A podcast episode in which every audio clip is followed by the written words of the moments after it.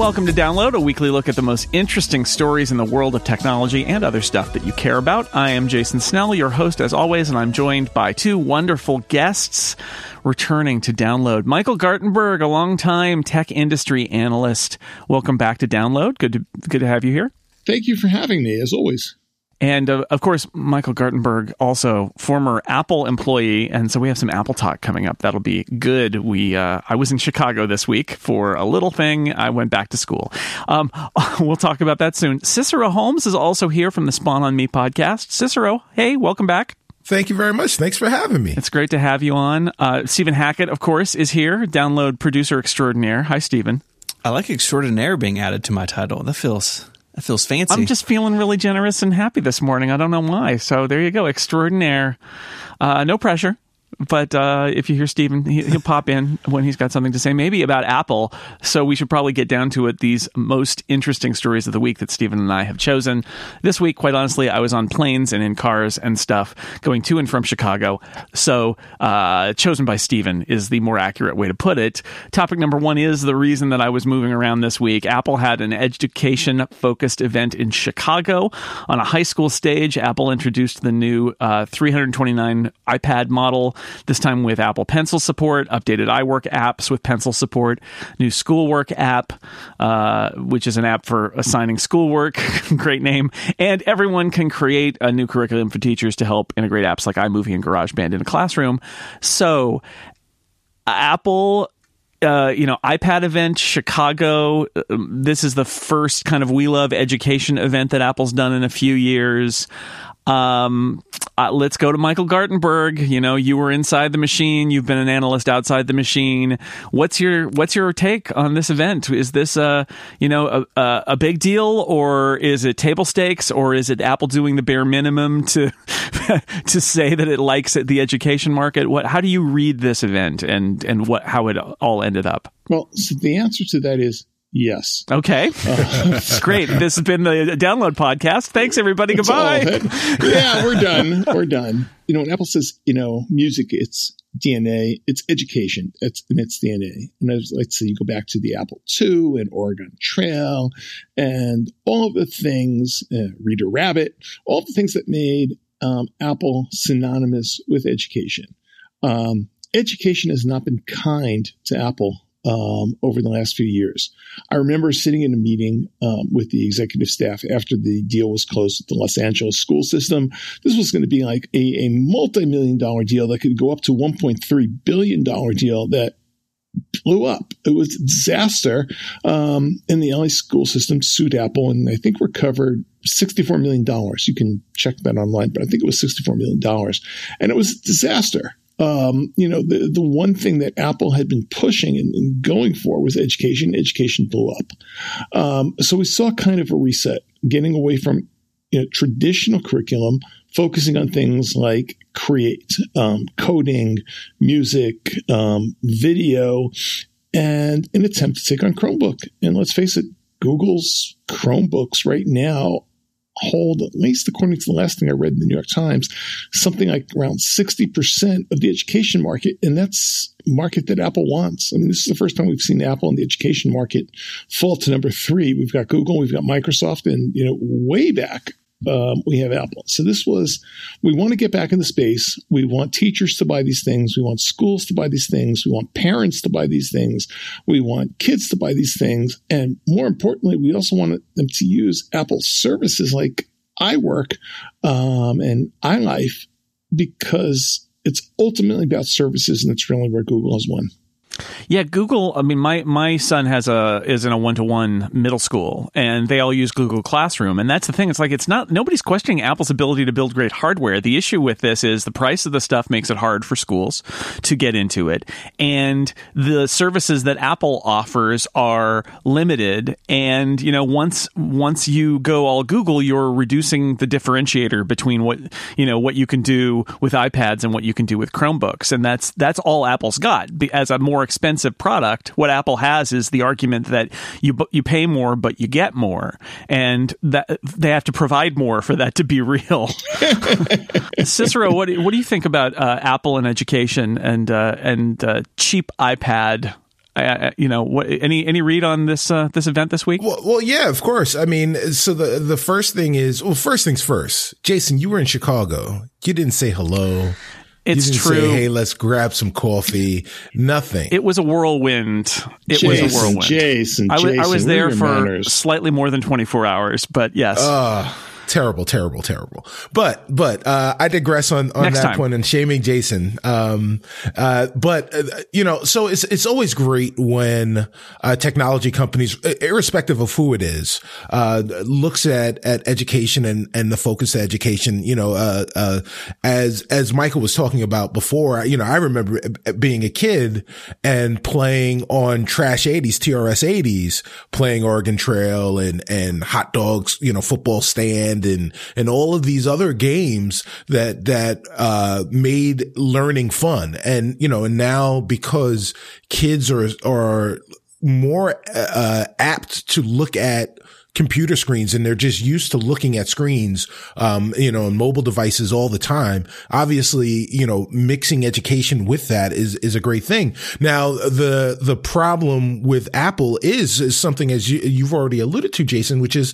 the fact that the barrier of entry, the, the, the cost, uh, the cost wi- associated with Apple products is a great barrier of entry, um, for, for lots of families, you know, um, on the coast, families make a little bit more. So you're, you're more likely to see, um, parents buy these types of products for their children. Uh, but in the middle of the country, uh, the, you know, the dollar doesn't stretch as far or th- there aren't as many dollars. So they need to make those dollars stretch, f- uh, further. And that is why, uh, the Chromebook has really, uh, taken, taken a hold of, of the market because you can get a Chromebook or any kind of, uh, Chrome OS or Android device that is compatible with Google's suite of, uh, services for, you know, less than a hundred bucks.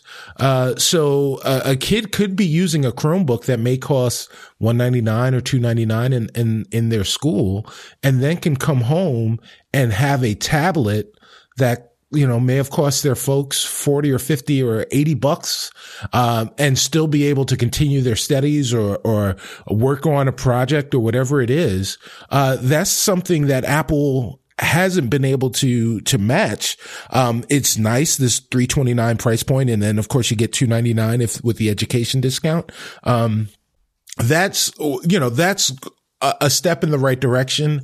Um, but I, you know, I wonder if it's going to be enough to really hit the type of, uh, critical mass that, that Apple is trying to, uh, trying to attain with this. Yeah, Apple will make arguments, and I've heard them that the the gap between the the affordability of Chromebooks and iPads is not as great as it seems because they're usually the iPad stuff is usually done on a lease over three or four years, two, three, four years, and there's residual value. So when you turn those iPads back in, the schools actually get money back that they put toward their next lease. Um, so whereas the argument is that a hundred dollar, two hundred dollar Chromebook is, uh, you know, after three or four years, it's basically done and you just got to buy a new one. But that's the Apple spin on it is, yeah, well, it's not quite as bad as you think. The bottom line is, you know, and it, it's hard for Apple to say this on stage at an education event, but Apple's n- never in any market really had the goal of making the cheapest product, right? Like that's just not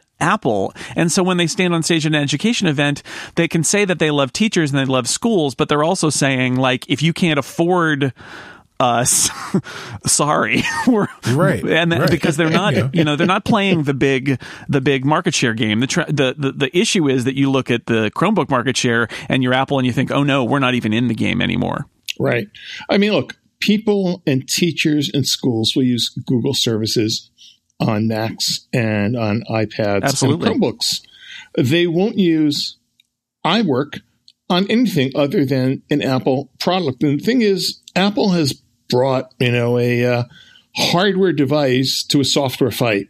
Um, that's a tough metaphor. i got it it's a good chicago metaphor it's the chicago There you go. way There you go. they bring they, they bring an ipad you bring a chromebook right. That's right. Um, but I brought services, and you brought, you know, well, yeah you, you brought a, a pencil yeah, you brought, Right. a, pen- Well, or, you brought a pencil. crayon. Or a crayon. That's it. We're workshopping this metaphor, but I think we got there in the end. Uh, I brought services, you brought a crayon. Right. I brought services and you brought a crayon, and and my services work on your device too.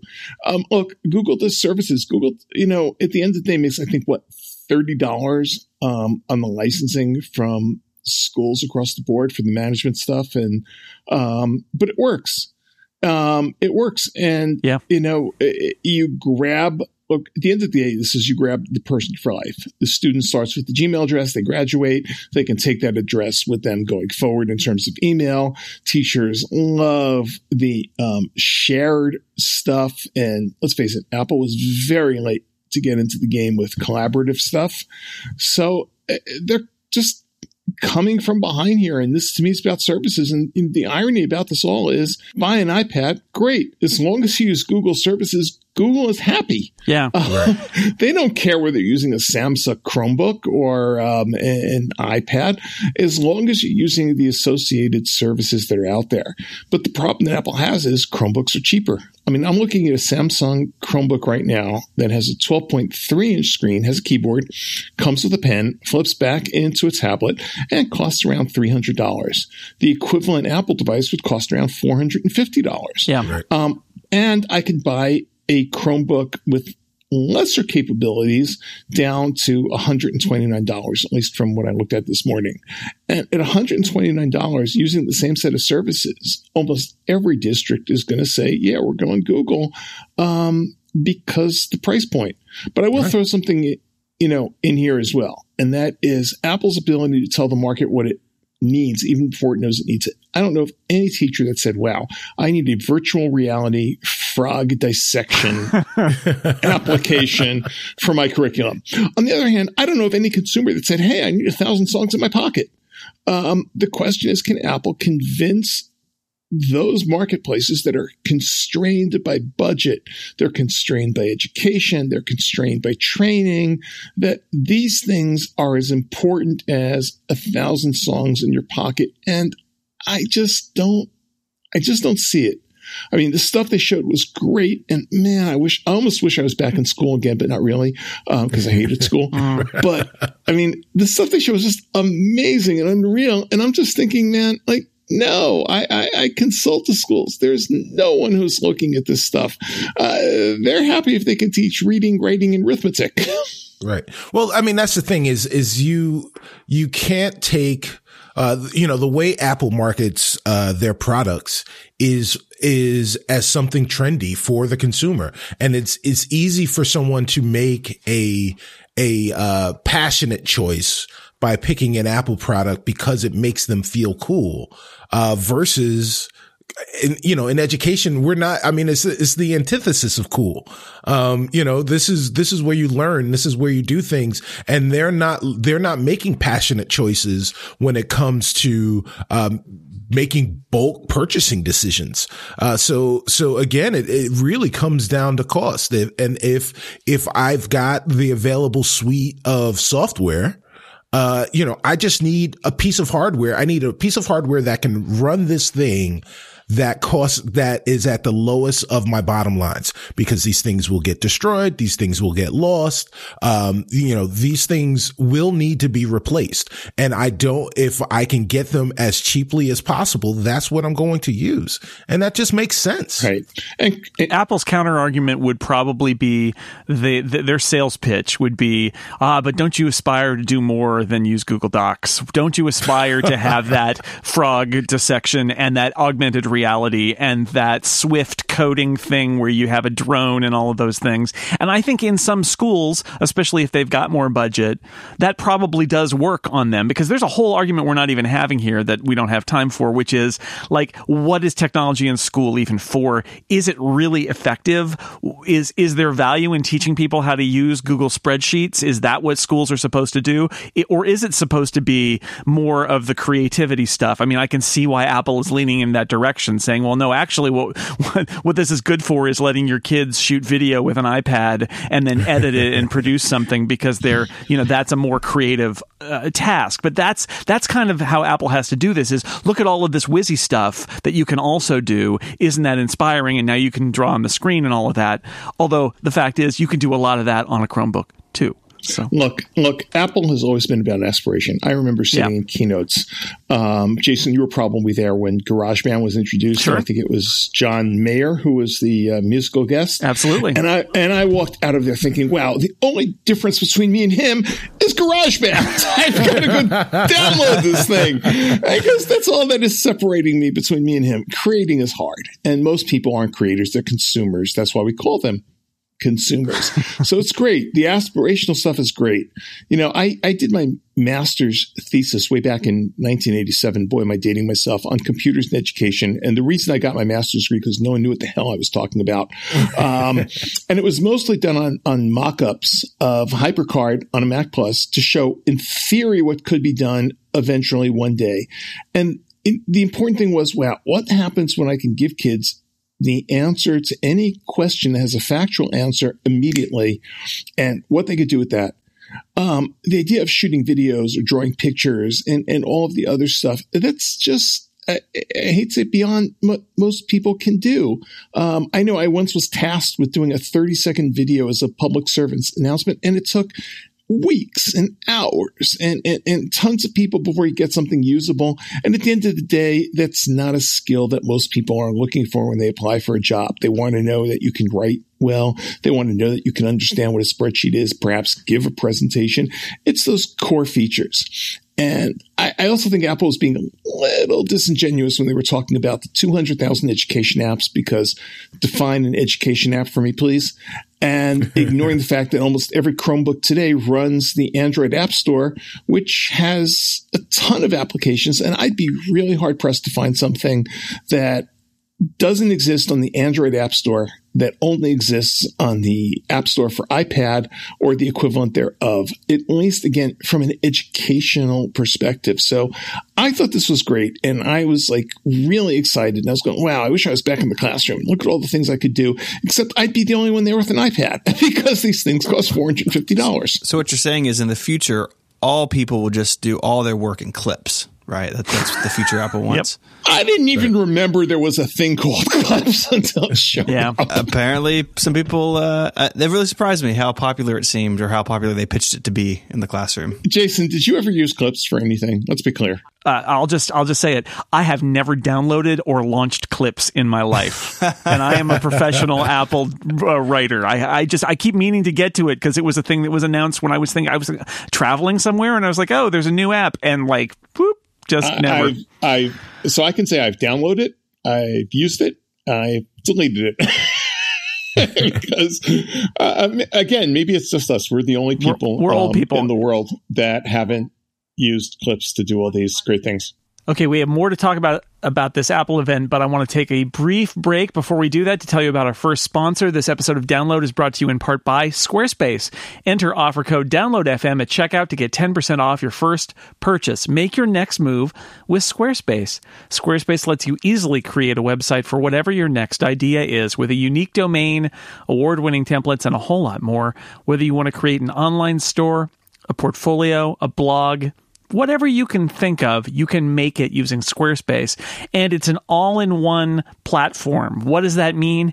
It means that you don't have to hire a designer, hire a sysadmin, pay for a web server somewhere, make sure that the sysadmin is checking in on retainer every so often to make sure that your site stays up and that it's got the latest security patches and all of the things that go into making a website happen. Squarespace takes care of all of that. All you have to do is log into Squarespace and make the website you want to make. That's it. And if you do need help doing that, they've got award winning 24 7 customer support. They let you quickly and easily grab a domain name for your website. All those templates that you have access to. They're award winning, they're beautifully designed, they look great on mobile, they look great on desktop to show off your great ideas. Plans start at just $12 a month. But you can start a trial without giving them your credit card or anything like that just by going to squarespace.com. When you decide to sign up, use this offer code downloadfm, one word, and that will get you 10% off your first purchase and that will get us good feelings because Squarespace will know that you listen to Download. Thank you to Squarespace for supporting Download. Squarespace, make your next move, make your next website. by the way, one of my things that I really am, was amused by in Chicago was the fact that the one Mac announcement that was made was the fact that their classroom app for teachers is moving is going to be on Mac as well as iOS. And I, I chuckled at that because every time I go into one of my kids' classrooms, the kids have tablets and the teachers have have Mac laptops because they're like me, like all of us, you know, they're old people who remember Right. computers before there were tablets and all of that. And I thought that was a, a knowing gesture by Apple to the fact that the teachers probably are grumpy about having to use that app on an, on an iPad instead of on their Mac. Yeah, and if and, and if I had to say like a basic skill that was required going forward is learning how to type on a keyboard. Even if you're just like, you know, a hunt and peck typist like me, you got to learn how to use that thing because that's what you're going to get in the real world if you want to do anything. You know, hmm. there is an argument to be made that the as time moves along here, the students of our world are less and less interested in physical keyboards because they have grown up typing on uh, glass. I'm not sure I buy that argument, but there is an argument to be made there. That said, my daughter, born in 2001, uses a MacBook, right? And that, and my son, even though he's had an iPad almost his entire life, um, he also has an old laptop of mine and he uses it all the time. So, you know, I, I, I get the idea that, that the, the youth are um, more inclined to type on glass. I'm still not convinced that they want that, that, um, physical keyboards are only, um, their only superiority is that they have existed for a long time and they're embedded in the culture. I still have this belief that a 10 year old kid can look at a physical keyboard and say, oh, yeah, that's actually way better to type on because it's way better to type on so far. Yeah, any any human any human being will type on a keyboard, uh, a physical keyboard, and say, "Yeah, this is better than an on-screen keyboard." I don't care how slow you type, and again, I don't care if we're in the 21st century. You still have to type stuff, and and words and texts and letters and numbers are still important. Um, So far. that keyboard is kind of important. Well, you know, maybe well. I think it's 23rd century that this changes, but that's just me. Yeah, I, I mean, I think there we we may be the grumpy old men here, but Yep. uh, there. I mean, uh, as as voice recognition gets better and better. I think there may be a call for just, you know, not even physical inputting uh, of any type, like not even screen inputting, and it'll just be using your voice. So you coding using your voice. So here's a weird thing, um, and I'll go back like decades and really date myself as an old person. At one point in my life, I had a secretary, and she was called a secretary, not an admin, secretary. And I had something called the dictaphone, where you would basically pick this little gadget up that was roughly the size of an iPhone, and you would talk into it and give it all your thoughts. And then you would give it to your secretary, and she would transcribe it um, and turn it into text on paper. But here's the thing I could never get used to it um, because talking into a dictaphone is hard because your brain thinks differently than it does when it's writing or goes out on a keyboard. Yeah. Um, and it just is. Um, if you write something, it's different. If you keyboard something, it's different. If you have to put something into a dictaphone and then, well, think of, well, back up. Oh, yeah. Hold on. Hold on. Yeah. Strike that. yeah, you, you see the point. You see the point I'm making there. Right. It's it's hard to do. I mean, and it's great if there's no other option. Um, but at the end of the day, using voice recognition, which is the 21st century dictaphone, is hard. In fact, it's harder than typing and it's harder than writing longhand. So I'm not buying that. I would I would say find me a person born in this century that knows how to write cursive. That's true. I mean, you know, find me someone. I've got a coworker uh, whose first job out of college was working with me, uh, and we play the game of how have you ever used? So he's never used, uh, he's never owned a watch. He's never, uh, read a newspaper. Uh, he's listened to a record ironically once. Um, he's, he doesn't know the tone of a modem. These are, so I mean, like, dial tone is a good one. What's a dial tone? They have he's, no dial idea. He's, he's, These right. He's today. never used, he's never even seen a rotary phone. Um, so like, it, like there are things that we can, we can't even conceive of not having in our lives that the younger generation can't conceive of ever even Right. using. So this is the this is where why the question right now is is it's easy to see it in hindsight like dial tones and rotary phones. The Right. question about the keyboard is like is it or not? Is it so fundamental because we are creatures with hands that that who you know have to type letter by letter and that that is a, engages our brain in a way that is sort of fundamental to who we are or is it that people who grew up engaging their brain to their fingers to type instead of handwriting feel that that is natural but that somebody born today will not. And i i actually kind of agree that um if you have to bet bet on things being different not the same um, but that said, it's I, I'm not even as a believer in new technology. I, I'm not sure we're at the point now where you could make an argument to schools to sweep away all the keyboards. I think maybe that's a little premature, but the time may come. Uh, y- y- you know, never never bet against change. Basically, I, I agree with Jason, and I won't bet against that. But if you want to talk about legacy, think the fact that we use a QWERTY keyboard and its history and why it's a QWERTY keyboard, Right. but yet we Yeah. still use it, even though we all know it's the most inefficient way of doing things. Um, there's something visceral about keyboarding or writing that psychologists have shown that are different. Um, it- it's Yep. rare you go into a meeting of, of any sort where people either don't have a notepad or a um, computer, although computers are typically being banned, or sorry, keyboards are being banned because they're distracting, um, because it's just a way of remembering things better. Um, and that has something to do with it when you simply take it down that way. Um, I know I had, you know, cartons of, you know, notebooks that I never ever was going to back to for meetings, but they were important to capture at the time because they changed the way you remember things. And um, I'm just not buying it. The keyboard's going to be around, and uh, I think Apple is great supporting the stylus or the pencil um, and the crayon in this latest version of the MacBook because those things are all kind of useful. But again, unless you're going to tap into that entirely as, as, as part of the curriculum, those things are great. Um, but they're just not what most people will do, what most people will learn how to do. And the keyboard's still going to be, you know, I think the most efficient way to put this stuff in. But at the end of the day, it goes back to the services. Um, however, you're entering your text or this or that, um, Google's done a great job of getting people into the Google services model. Um, it took Apple forever to come up with a collaborative situation for um, i work. yeah. Um, and, you know, the bottom line is I can't think of any school district offhand, and it's the ones that I work with that are tied into Apple. Um, and even the ones that people are using Macs are still tied into Google services because it's just too easy.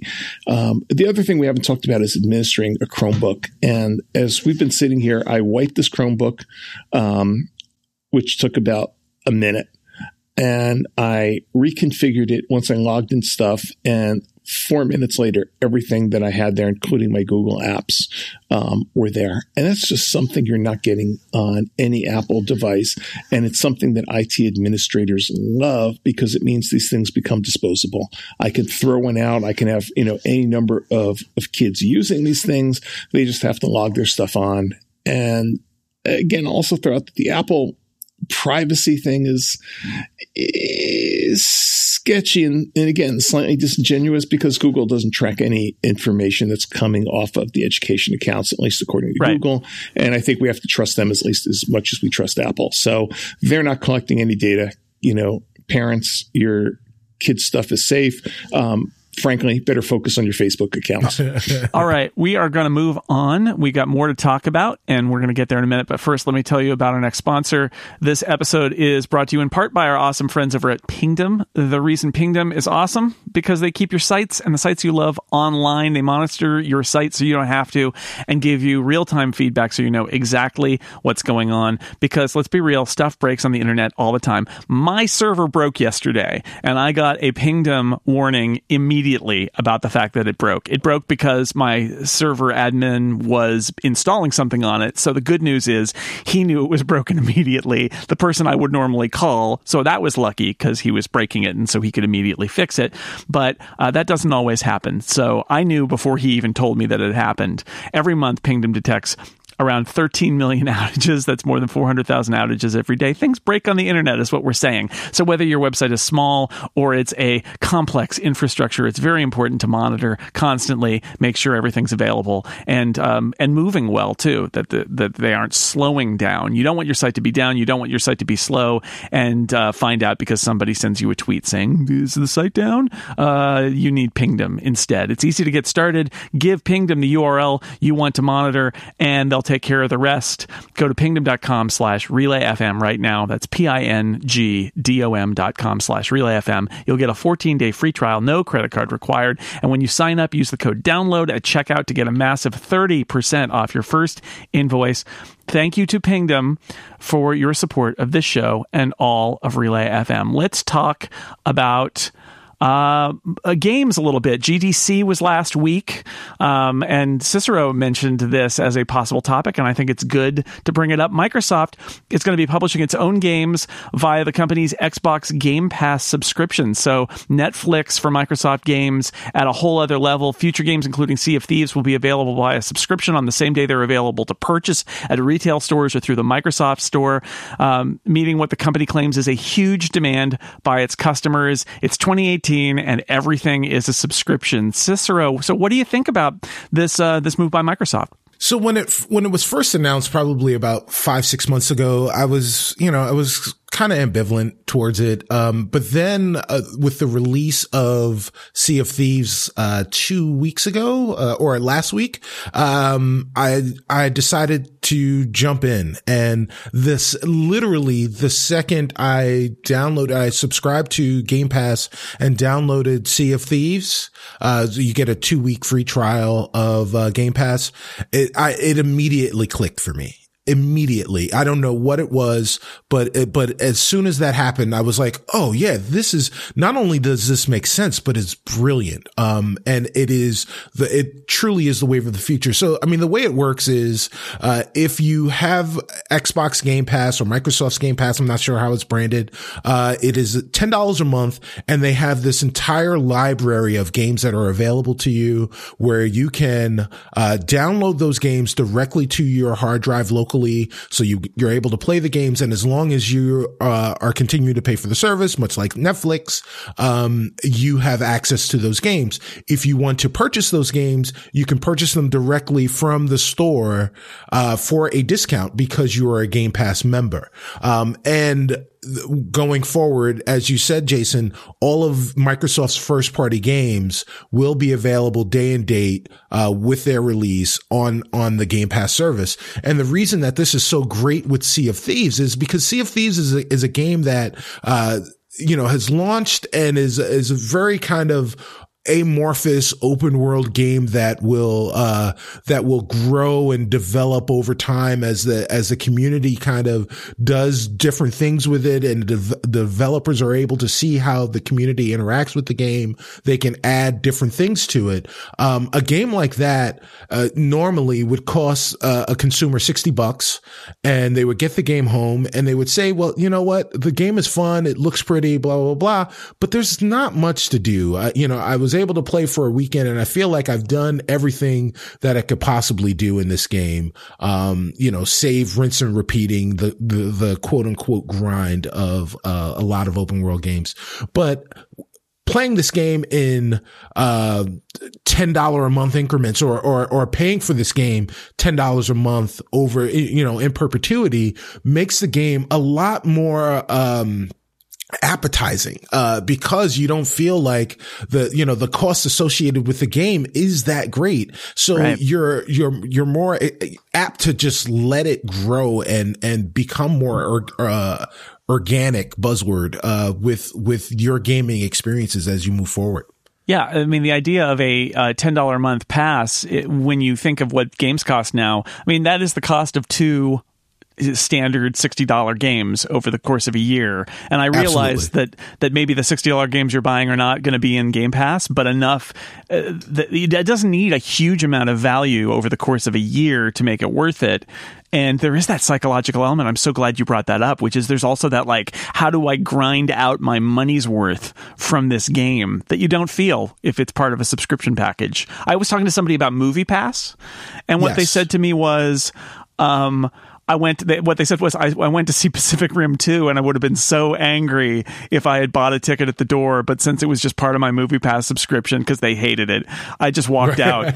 and I thought that's really interesting because that's entirely psychological. I mean, because you did pay for the movie in so many different ways, but they didn't feel as bad about not liking it because they're like, yeah, it's just movie pass. It's fine. No skin off my nose which I, it's fascinating. So everything's a subscription now i guess. Do you think people are gonna are gonna embrace this? Uh you know what? Uh yes uh, they have. Um the the the number of downloads for uh sea of thieves has been overwhelming. I think uh some some people out of microsoft uh, aaron greenberg uh recent just recently tweeted that uh it is been the most downloaded IP, um, you know, new IP from Microsoft this generation already.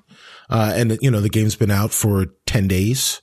Um, so, so yeah, it is, it is, people are really, really embracing it now, you know, whether or not, uh, those people will stick around, you know, time will tell, but like, uh, as, as, uh, co-host of mine, Sharif Jackson tweeted, he's a PC gamer, but he said that he signed up for Game Pass, uh, and he plans on keeping it for six months, which is the same price of Sea of Thieves.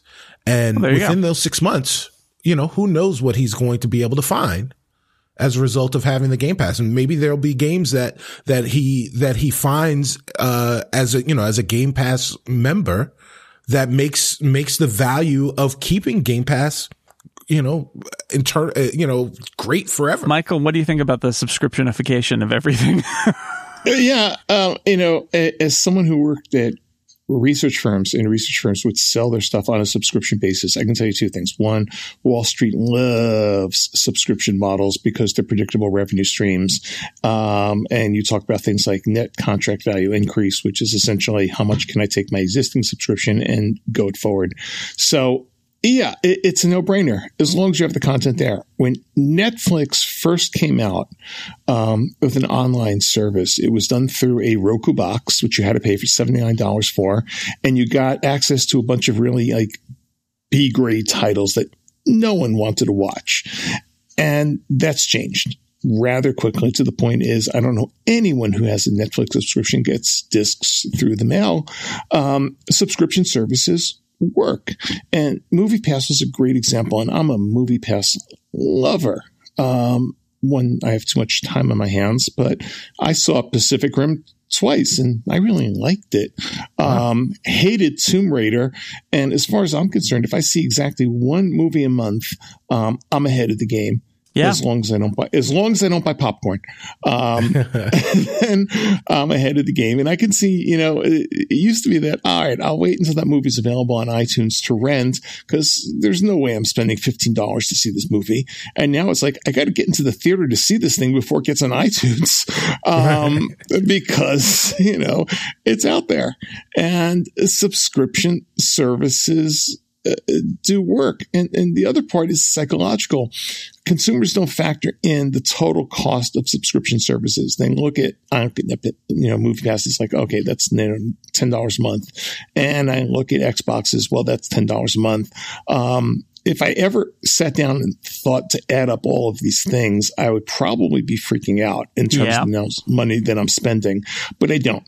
Um, so I think what Microsoft did was brilliant. We've gone beyond the idea of, okay, if I want to play a game and get the experience of Galaxian, it's 25 cents. Um, if I want to plunk down money on a game that I may or may not like, it could be $60 or more. Um, this, if, if you're a gamer or even a, an almost casual gamer, the service is brilliant for Microsoft. And I think this is the future of what we're going to see. Hit game comes out. I play it. I enjoy it. Um, and you know, I'm the type of person that doesn't play games at the very end. I want to get a couple of hours worth of gameplay. It's fun.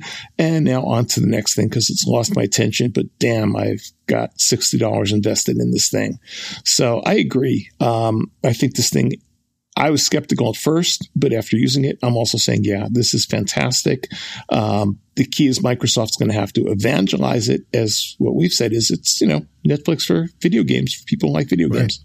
The, the, the funny thing is, I, I, think that Microsoft's really got a, uh, a great selling point here. And, you know, in this generation right now, we know that the, the PlayStation 4 is, is selling, is outselling both the Nintendo console and the Microsoft console almost two to one, uh, when it comes to, you know, w- w- when compared to the Xbox One.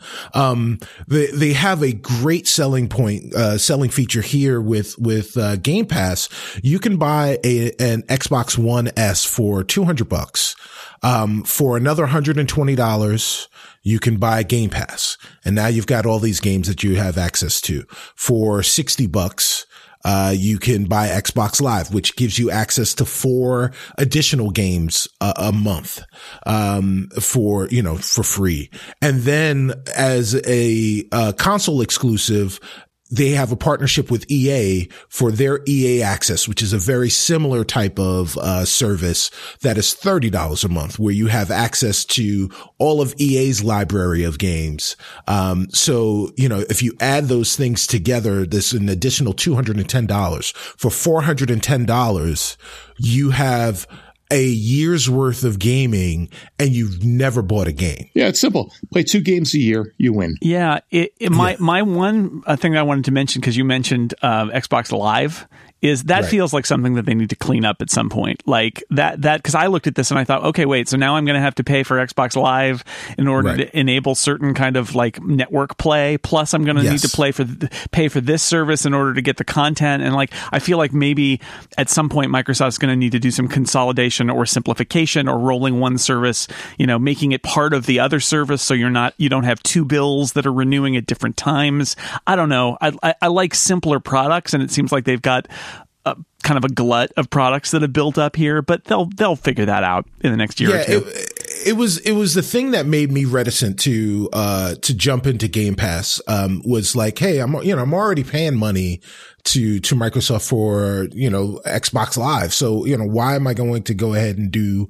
this other thing? I, I would have loved if they had packaged these things together and said, hey, for 150 bucks for the year, you get Game Pass for the year and and Xbox Live, and uh, you know, and it's not out is it's definitely not out of the realm of possibility that that's something that uh, comes. You know, their E3 is coming up in a couple of months. Maybe that's something that they announce on on their stage would be good. Look, there's any number of games that I've bought that I've regretted, any number of movies I've gone to that I've regretted. If I go to a bad movie with Movie Pass, I don't feel nearly as bad. If I get one good movie a month, I'm happy. If I get one good movie a month that I might not have seen but turns out was really good, I'm happy. If I get, you know, one or two bad movies a month, I don't care. Um, and that's the same thing with video games. It's $60 a game. Wow. I, am going to research. I'm going to talk to my friends. I, want to, I want to double and triple check this thing because once I push the button, that's it. I'm on the hook for $60. Whereas for this amount of money, again, if I'm a gamer, um, this is a no brainer. The question that I think these Microsoft's going to have and other companies who I believe are going to shift into this model really quickly are how do you attract the semi gamer into this model? Um, to convince them that it's worthwhile. The same way you had to convince me to go back into a movie theater. And Jason, I think it was you who talked about going to see Black Panther and saying, "Wow, this really was mediocre compared to my home theater experience." Oh yeah, that's that's right. Been. We did. I'll, I'll mention also uh, Cicero was on the Incomparable, and we talked about Black Panther, which is a great movie. The movie is not mediocre, but the theater I saw it in, which is generally I think a good theater, and the the sound is really good. But I looked at the black levels on the screen, and I thought, uh, you know, I bet it like an OLED screen would do a way better job with this than is being projected. And that's that's a tough tough sell, right? To be like sixteen dollars to see a not very good picture. I, I had exactly the same experience, except I didn't feel like when the third time I saw it, I was paying for it. But every time I looked at it, I said, wow, um, I don't care if this thing has a recline. This theater has a recliner seat because I have a recliner at home, um, and my you know seventy inch screen looks a heck of a lot better than this thing does. And frankly, I would have just as soon paid the sixteen dollars to watch it at home. But again, I didn't because it was only nine ninety five a month, right? So I didn't really care. Um, Psychology but, of, of subscriptions is is is amazing. And I, I wanted to say, you said, what about casual gamers? I'm a much more casual gamer. I may I'm somebody who I have consoles. My son loves playing games. I like playing games. I don't play them a lot. I have to say, I think this service is going to be potentially more powerful for yes. less hardcore gamers because yes. they're not going to be somebody like me isn't going to go, oh yeah, but this AAA title that's just coming out for sixty or seventy dollars is not included. I'm going to be like, oh my god, there's new games all the time and they are really interesting, and I'm discovering new games, and I'm not as right. tied into the fact that somebody, some game is not showing up in the list because I if I'm happy and I have games to play, maybe that's all I need for for ten dollars yeah, a month. And and most people don't play the games through to the very end because at a certain point they lose interest. Right, as uh, my friend John Siracusa likes to say about Destiny, you know, it's not a game; it's a lifestyle. Like I'm not that kind of person. I don't dive right. into a game and put 200 hours into it. I put 10 hours in, and I even if it's a great game, I'm like, okay, yeah, I'm done with this, and that's easier to do for ten dollars a month. Way easier. Absolutely. And ten dollars a month, as we rationalize it, says, "Hey, that's two lattes a month, and I could be playing yeah. games." I had fun. It was worth ten bucks. Of, of, right. of, course, I'm still buying the lattes. So at the end of the day, yes. Um, when I look at my credit card statement, you got to be caffeinated to play those games. The other thing that's great about this is is the fact that you have to really aggressively be angry with a service to cancel it. So uh, you know, once they get you on the hook, you're on the hook forever. That's right. That's the that's the brilliance. That's why True. it's so popular. Um, I want to talk a little bit. Speaking of once they get you, they've got you forever. I want to talk about Facebook a little bit. But before we do that, I want to tell you about our next sponsor. This episode of Download brought to you by Away. Away is a team of thinkers, seekers, and designers. They made smart premium suitcases for under $300. Your luggage doesn't need to cost more than your plane ticket. And what do you need most while you're traveling? More battery. When you buy an Away suitcase, you charge all your devices while you travel. Both sizes of their carry on feature USB ports with a battery large enough to charge your phone five times from a single charge. I have two of these suitcases. They're really nice suitcases. Plus, there is the battery in it. Go to awaytravel.com slash download now and browse all their suitcases made with premium German polycarbonate, which is unrivaled in strength and impact resistance and still extremely lightweight. I will tell you that is absolutely true. They have five sizes. They have 10 colors. There's a carry-on and a bigger carry-on. There's a medium and a large and even a kid's carry-on now. They cut out the middleman so you can get first-class luggage at coach prices. There's a patent pending compression system, which is great if you're an overpacker, which I am, along with four 360 degree spinner wheels. I will never go back to luggage that does not have those spinner wheels on it. Always, uh, or Away's carry on is compliant with major U.S. airlines and still maximizes the amount you can pack. fits snugly in the overhead bin I, it's I was amazed the first time I put it in there. I was like, oh my god, it fits exactly. So I've maximized my space, and they have TSA combination locks built in too. It's all approved. You can lock it. They can get into it if they want to. That's the law, but you can lock it for everybody else. They also feature a removable, washable laundry bag, super clever, so you can keep the clean co- clothes away from the dirty ones. Uh, definitely, uh, we. I like it so much we bought a second one. I'll put it that way. That's my endorsement. We liked it so much we bought another one so that my wife and I could both have them. Uh, there's a lifetime guarantee. If anything breaks, they will fix or replace it for life. They have a 100 day trial with a no questions asked return policy with free shipping on any order within the lower 48 states of the U.S. Travel smarter with the suitcase that charges your phone. Go to awaytravel.com slash download. And if you use the code download at checkout, you'll get $20 off any of their suitcases. Awaytravel.com slash download and the code download for $20 off. Thank you, Away, for your support of this show and all of Relay FM. Now, before we get to Facebook, I have a couple of uh, couple of items to share with you, dear listener. A story you might have missed, something that may have flown under the radar. The New York Auto Show is underway, and big theme there: technology that was once only found in luxury cars is starting to come down into mainstream models. The new Subaru Forester will be able to tell when you're too sleepy to drive, and will use that same facial recognition tech to recall a driver's individual preferences for things like seat placement and entertainment. Meanwhile, the new Nissan Altima, a car that sells for twenty to thirty thousand, will come equipped with level two self-driving technology, which allows the vehicle to control its own speed, distance from other cars, and keep the car in the intended lane. This is really nice, where you see this really fancy stuff go into the luxury cars, but eventually it all comes down to the point where my children don't know that there was once a time when you had to roll down your own window. Now that's just everybody gets that eventually. I also wanted to share some breaking news that happened just as we got started, which is Microsoft is making changes. Maybe we'll talk about it next week. The chief of Windows is departing the company. Um, they're reorganizing the Windows group, uh, mixing it in with uh, the Windows platform team will be now like part uh, run by the guy who's currently in charge of Microsoft's Azure cloud platform. The AI platform work will also move into this team. So there's some cloud and some AI and some Windows all kind of moving together. Um, and uh, Panos Panay, the Surface chief, is now the chief officer for all of the first party devices, Surface, HoloLens, and all of that. So uh, some changes at Microsoft would be interesting to analyze those. We'll do it next time because it just happened. Now, before we go, we have one more topic, and it is more Facebook. We spent a lot of time being very sad and frustrated about Facebook last week. We're going to spend a little more time this week because there's some follow up to uh, Facebook's very, very bad week. Uh, now it had another bad week. Big surprise. The FTC is investigating Facebook's data practices in light of that whole Cambridge Analytica quagmire, disaster, quagzaster. I don't know. Uh, in 2011, the company settled charges it shared customer data without clear communication with users. The settlement barred Facebook from making further deceptive privacy claims and held Facebook accountable via auditors. Violations of the agreement could carry a financial penalty of $40,000 per violation. It's not a lot of money for Facebook, but I suppose it could ask uh, or it could add up. Meanwhile, uh, Facebook is reported to be reviewing its data policies and maybe making changes that could limit advertisers' ability to target users on the social network. And also, apparently, it was working, and this is not a joke, on a smart speaker with a microphone, of course, that would live in your house and listen to everything you say.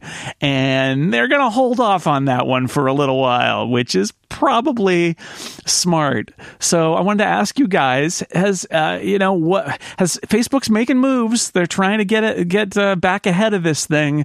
Have they done enough, or is this all just rearranging the deck chairs? Michael, what do you think? Rearranging the deck chairs.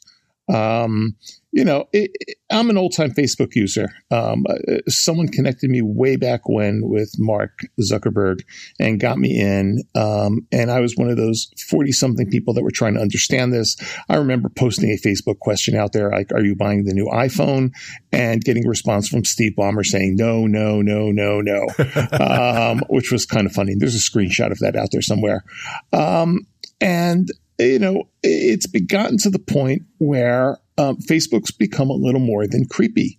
Um, on one hand, you have people like members of my family who, you know, are on Facebook almost 24 7 to see what's going on. And people like me who finally just said, you know what, I'm deleting my Facebook account because uh, the people that I really care about, I'm still in touch with in real life. And these other people, like the people from high school who are listed as my friends, there's a reason I stopped, you know, dealing with them in my life.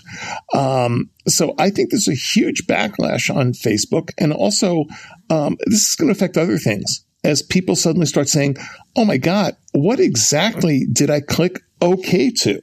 Um, has anyone or any of you ever read the full, you know, iTunes agreement that you click on um, in order to use the service? I know I haven't. And for all I know, I've been giving them my firstborn son. Cicero, how are you feeling about Facebook? Well, I, I, you know, I think this is the tip of the iceberg um, for all sorts of uh, shared service applications that we use. Um, yeah, the, the Facebook part of it is, you know, I've always kind of assumed, I just assumed the worst. So I've always kind of assumed that they were nefarious in the way that they've, uh, they've collected my data. So That's smart, smart man. yeah. So, um, yeah, but I, you know, I mean, I think things are going to change, uh, with regards to the way Facebook Facebook deals with the public. Um, but I think that this is going to open the, the, uh, rabbit hole for uh, for lots of other companies to be investigated in terms of the way that they've uh, deal with our data, uh, and then we'll we'll start to see that you know what maybe Cicero's line of thinking was probably the correct one because you know and first off the you know as we talk about kids it's the it's the old people that still use Facebook in any meaningful way anyway. Um, you know again Yeah. you know anyone that was born uh, this this millennia they they only use Facebook or primarily use Facebook to get in touch with or keep in touch with uh, their their older family and friends. The, the only imprint that Facebook makes on my kids' lives is that my daughter is deep into Instagram. Right. Which is owned by Facebook, but the actual Exactly. Facebook is irrelevant. They're not on Exactly. it. They have no interest in it. So you think, Jason, until you discover her second secret Secret Facebook I don't think she's got a secret account. Facebook. I think she's got a secret they- Instagram. In fact, I know she's got a secret it's Instagram. exactly. They and and right, they have got Instagram and they've got Snapchat and they've got Totally. whatever else is the the new thing. They don't use Facebook except to get to get in touch with mom and Yeah, dad to- and grandma and to aunties grandma. and uncles. Yeah, and, it's to show pictures Exactly. to grandma. Uh, the Right. kids, the kids have all gone to Snapchat that grown-ups don't really know how to use. Exactly. I don't Um, understand it. Get off my lawn.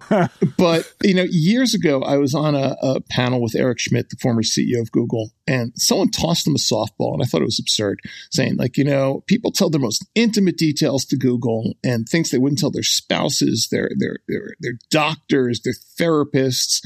Like, should they be concerned? And you know, I'm sitting there thinking, well, Eric's going to go back. It's like, yeah, what are you worried about? Like, we're not selling your data. Who cares? It's all good. And his response was, if you're doing anything online, on the internet at all, that you don't want other people to know about, don't do it. And I was like, oh my, what did he just say? um, and uh, that's true of Facebook. So to me, this was just more of a, um, you know, an awakening of people saying, "Oh my God, what?" But you know, let's face it, most of us, at least I don't care. Read my emails, um, read my Facebook, take sell my data. I don't particularly care, and yet it still feels creepy and it still feels like why you know 2018 is feeling a lot like 1984 Right. Well, the the second we all embrace the smartphone was the second we we lost the ability to maintain privacy, and I and and I would argue uh, it was the second we lost the right to maintain our privacy.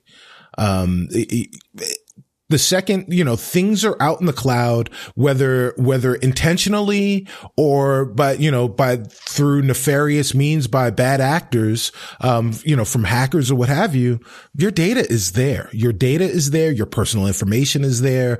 Uh, your personal thoughts and feelings. Um, they, they're all there. They're just, they're, they're ones and zeros now.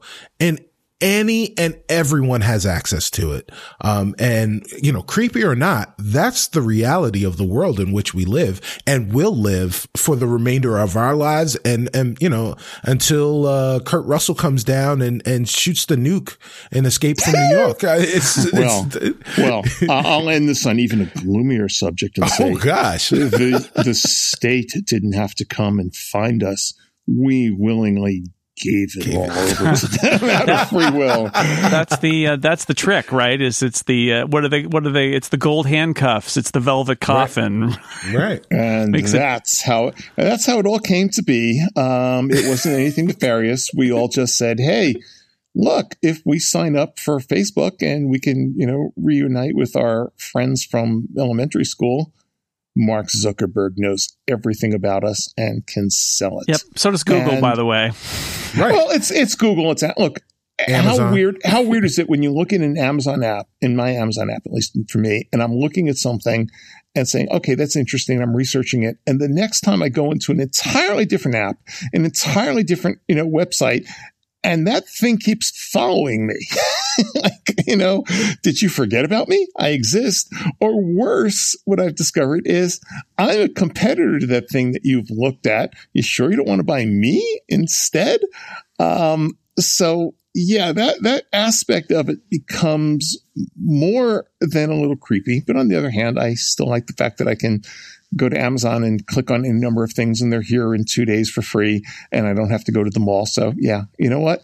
Amazon, if you're following everything I've bought since 1995, good for you. I don't care. See, everybody's got their uh, everybody's got their line that they draw. Well, this story I know will keep going on. Um, and and I think I think the bigger point is that a lot of us felt, and like Cicero felt, which is you just kind of assume the worst.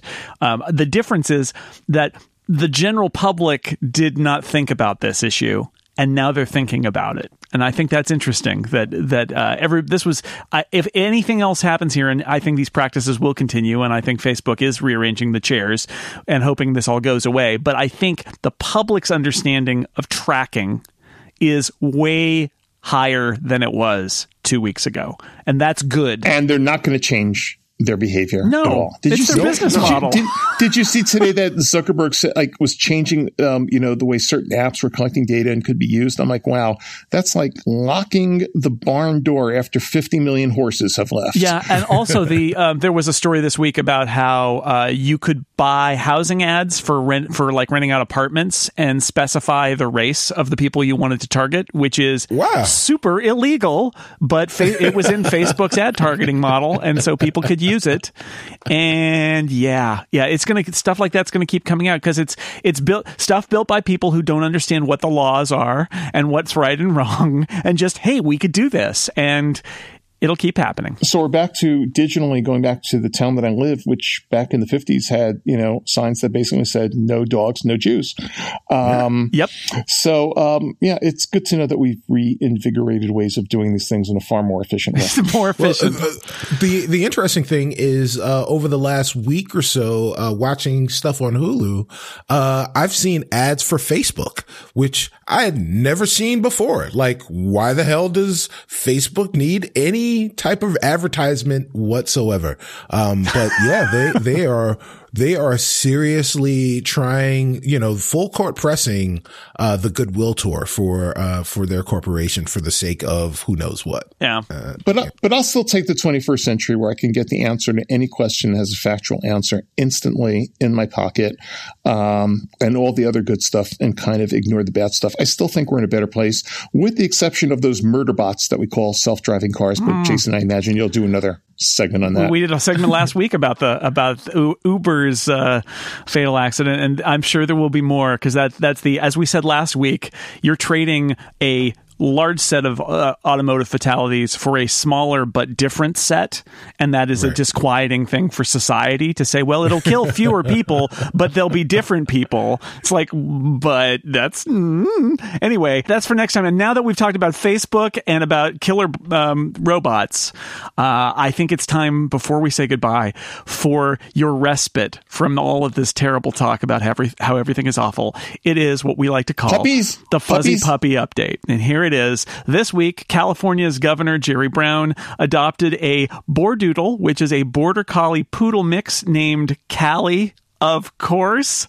She's been appointed by the governor as deputy first dog of California, ready to scamper in if anything happens to Colusa, the actual official first dog of California. And this is the statement released by the governor's office as deputy first dog and the newest member of the Brown family. Callie will assist the first dog in herding staff at the state capitol and lend a paw around the family ranch in Colusa County. She will begin intensive on the job training when the, with the first dog effective immediately. They posted a picture of the two dogs together. That is one cute little puppy. So we'll put that in the show notes. It's adorable. It's puppies.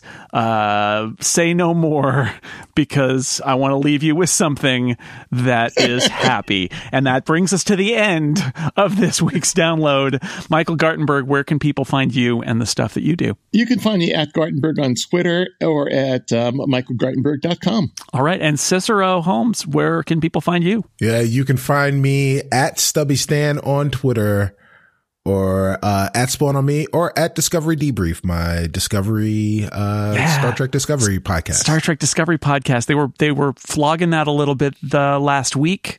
They made some uh, little teases. They released a secret scene that's supposed to lead into the second season. Little Ooh, Star I didn't see that. Yeah, a little a Star Trek. certain section. a certain section that you might remember from uh, from Deep Space Nine being referenced a little bit. Yes, it's the good stuff there. Yeah, yeah. Uh, we're going to talk about Star Trek someday. You and I, Cicero. yes. That's the face. That's the Facebook section.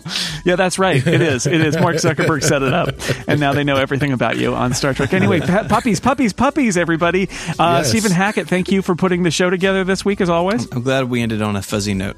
Yeah, it's good. It's good. That's why we do it. We have to do it to stay alive, and and it's for our mental health. It's a little mental health break. A Little dystopian there for a bit. Yeah, yeah, it happens. It's 2018, man. Um, thank you to everybody out there for listening. I was in Chicago this week, and I had several people come up to me and say, "I really like Download," which is sweet because we do this and we release it into the void, and we hope people like it. So thank you for listening. I hope you like the show. We'll be back next week, and until then, as always, we will watch the headlines so you don't have to. Goodbye, everybody.